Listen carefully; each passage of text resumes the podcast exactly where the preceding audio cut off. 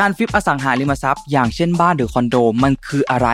หลักในการทำเนี่ยมันเป็นยังไง ให้ผลตอบแทนที่ดีและรวดเร็วจริงไหม มาหาคำตอบกันในคลิปนี้นะครับ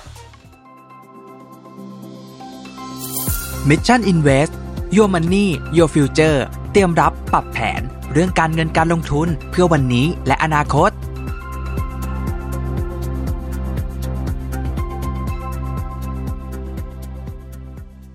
สวัสดีครับ ยินดีต้อนรับเข้าสู่รายการ Mission Invest อยู่กับผมชัดภูริวัตรอีกเช่นเคยนะครับ ในปัจจุบันเนี่ยหลายคนเนี่ยก็มองหาการลงทุนที่ให้ผลตอบแทนที่รวดเร็ว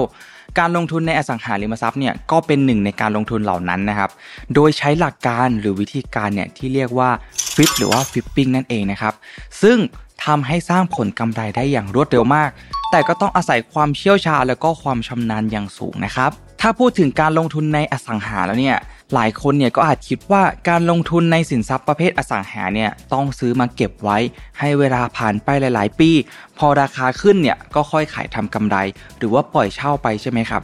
ซึ่งวิธีการเหล่านี้เนี่ยก็ยังสามารถทำได้ปกตินะครับ แต่ในปัจจุบันเนี่ยมันมีวิธีการที่เรียกว่าฟิปปิ้งที่นิยมกันมากขึ้นแล้วนะครับ วิธีการฟิปปิ้งเนี่ยมันคือการลงทุนในอสังหารูปแบบหนึ่งนะครับ หลักการง่ายๆเนี่ยก็คือการซื้อมาแล้วก็ขายไป นั่นเองนะครับ ก็คือการรับสินทรัพย์มาแล้วเนี่ยแล้วปล่อยขายออกไปอย่างรวดเร็วที่สุด เท่าที่จะทำได้นั่นเองครับ ฟังดูเนี่ยเหมือนจะง่ายใช่ไหมครับ แต่ว่ามันไม่ง่ายขนาดนั้นนะครับ เพราะว่าบ้านหรือว่าคอนโดเนี่ยเป็นสินทรัพย์ที่ชิ้นใหญ่นะครับ การซื้อขายเนี่ยก็มีขั้นตอนมากมายเลยทีเดียวนะครับ ไม่ได้เหมือนกับสินค้าชิ้นเล็กๆนะครับที่ซื้อง่ายขายคล่อง เพราะฉะนั้นเนี่ยความเสี่ยงในการขายไม่ออก หาลูกค้าไม่ได้เนี่ยก็มีเช่นกันนะครับ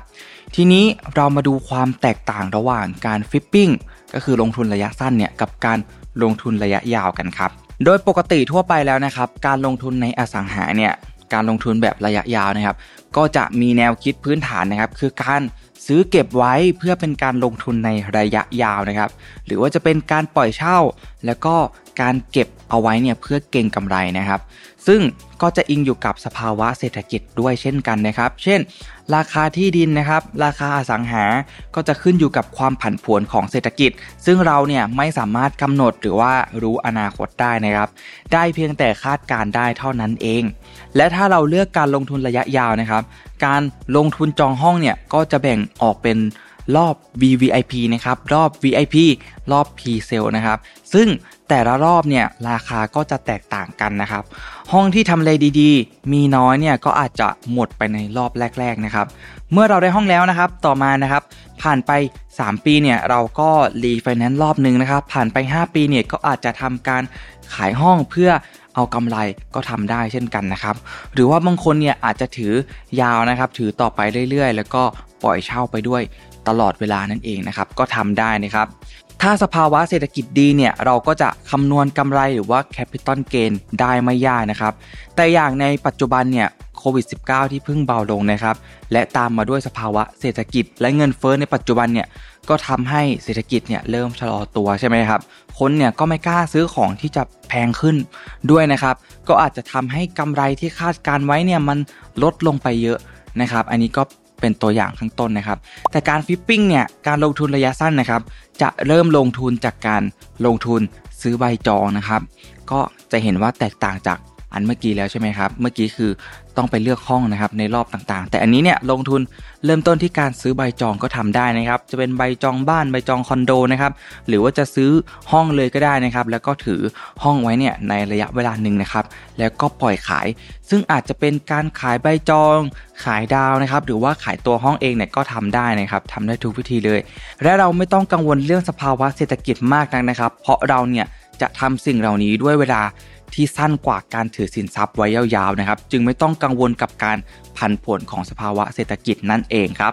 ต่อมาครับเรามาดูหลักในการฟิปปิ้งกันนะครับ ก็ให้จำเอาง่ายๆนะครับ คือซื้อให้ต่ำนะครับ ถือให้น้อย และก็ขายให้ไวนั่นเองนะครับ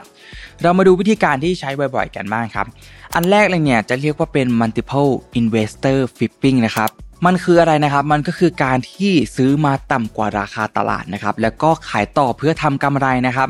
โดยเงื่อนไขสำคัญในการใช้วิธีนี้เนี่ยมันก็คือต้องซื้อให้ต่ำกว่าราคาตลาดนะครับ ยกตัวอย่างเช่น อาจจะได้มาในราคา 60%ของราคาตลาดนะครับ เราก็นำไปขายต่อที่ 70 หรือว่า 80%ของราคาตลาด เราก็ยังได้กำไรนะครับ และปล่อยขายออกไปได้ไวกว่าตลาดด้วยนะครับ ส่วนแหล่งที่จะหาทรัพย์ราคาต่ำกว่าตลาดเนี่ยนอกจากจะได้จากตัวโครงการแล้วเนี่ยก็สามารถมองหาจากการขายฝากนะครับ การขายทอดตลาด หรือว่าจะเป็นทรัพย์ NPA ของสถาบันการเงินต่างๆ ก็ได้เช่นกันนะครับ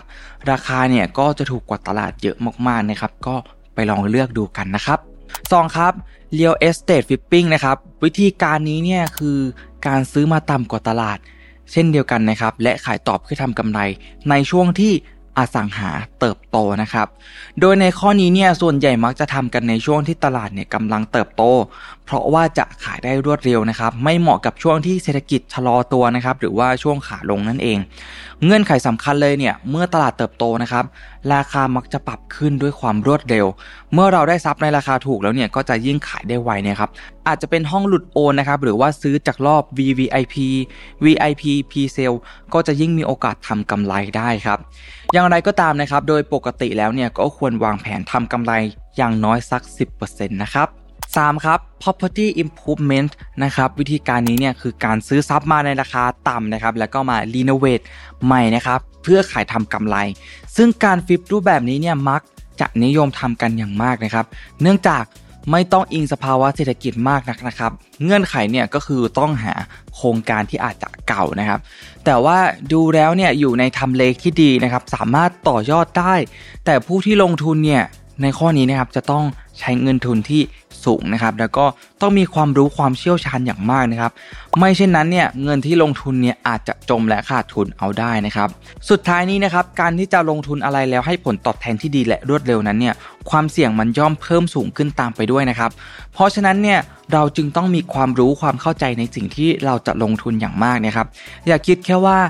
ช่วงนี้เนี่ยคนอื่นเขาทำอะไรนะครับ และเขาทำได้ดีจังอยากจะทำบ้านแต่ถ้าเราชื่นชอบจริง ๆ และเข้าใจมันอย่างลึกซึ้งแล้วจริงๆนะครับก็ลงมือทำได้เลยนะครับ หวังว่าคลิปนี้เนี่ยจะเป็นประโยชน์ได้มุมมองใหม่ๆ กับทุกคนที่สนใจเรื่องการลงทุนนะครับ ถ้าชอบคลิปนี้เนี่ยกดไลค์กดแชร์ไปให้คนที่คุณรักนะครับ และกดติดตามให้ด้วยนะครับ แล้วเจอกับฉัตรได้ใหม่ใน episode หน้านะครับสำหรับวันนี้ขอบคุณและสวัสดีครับ Mission Invest Your Money Your Future เตรียมรับปรับแผน เรื่องการเงินการลงทุนเพื่อวันนี้และอนาคต